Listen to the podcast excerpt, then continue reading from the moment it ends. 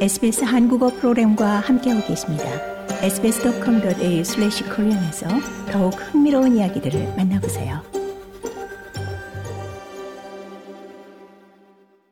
뉴사우스웨일즈 경찰과 시위 주최 측이 이 평화적 시위 행진을 위한 경로에 대한 합의에 도달하면서 내일 열리는 펠 추기경의 장례 미사와 동시에 진행될 예정입니다.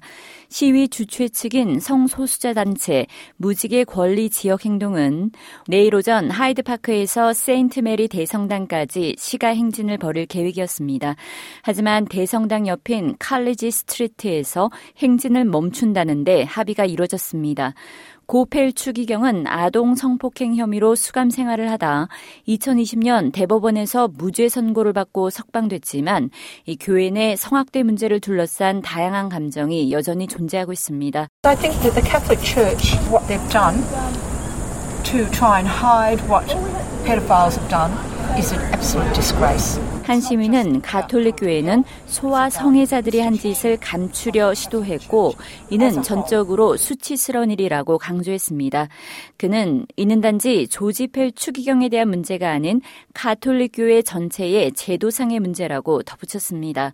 하지만 영화계의 거물인 로이 무스타카는 그 스토리에는 양면성이 있다고 말했습니다. We're only human and we, we're here to serve.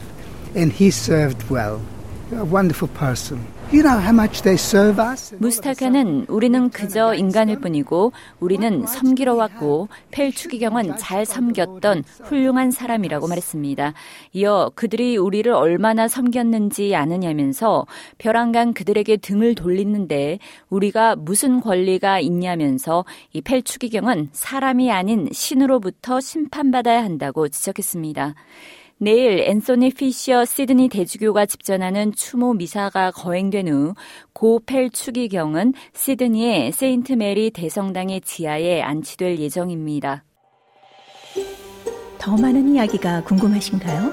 애플 포드캐스트, 구글 포드캐스트, 스포티파이 또는 여러분의 포드캐스트를 통해 만나보세요.